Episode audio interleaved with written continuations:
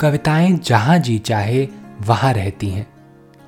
कभी नीले आसमान में, कभी बंद खिड़कियों वाली सकरी गली में, कभी पंछियों के रंगीन परों पर उड़ती हैं कविताएँ तो कभी सड़क के पत्थरों के बीच यूँ ही उगाती हैं। कविता के अलग अलग रूपों को समर्पित है हमारी पॉडकास्ट श्रृंखला प्रतिदिन एक कविता। कीजिए एक नई कविता के साथ अपने हर दिन की शुरुआत। आज की कविता है चिंता। इसे लिखा है प्रियदर्शन जी ने। आइए सुनते हैं यह कविता उन्हीं की आवाज़ में।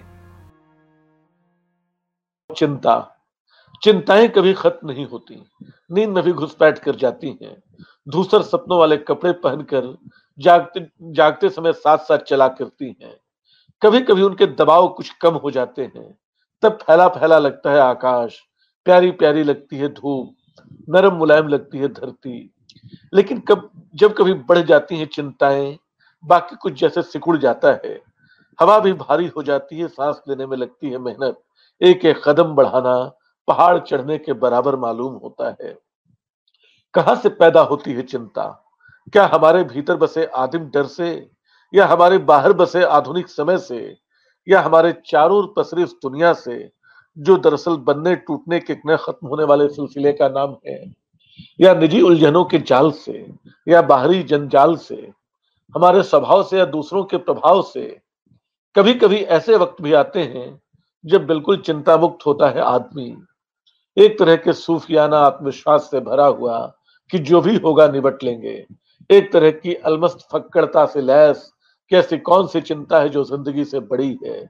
कभी इस दार्शनिक ख्याल को जीता हुआ कि चिंता है तो ज़िंदगी है, लेकिन ज़िंदगी इसलिए चिंता जाती नहीं। कुछ न हो तो इस बात की शुरू हो जाती है कि पता नहीं कब तक बचा रहेगा ये चिंता मुक्त स्वयं। बस इतनी सी बात समझ में आती है। आदमी है तो इसलिए चिंता है। आज की कविता को आप पॉडकास्ट के शो नोट्स में पढ़ सकते हैं। आप जहाँ भी प्रतिदिन एक कविता सुन रहे हैं, वहाँ अपने कमेंट शेयर करना ना भूलें। अगर आप चाहते हैं कि नई धारा रेडियो की यह प्रस्तुति हर सुबह आपके व्हाट्सएप पर आ जाए तो हमें इस नंबर पर मैसेज भेजें। Seven four two eight seven seven five three seven six कल एक और कविता के साथ फिर मिलेंगे।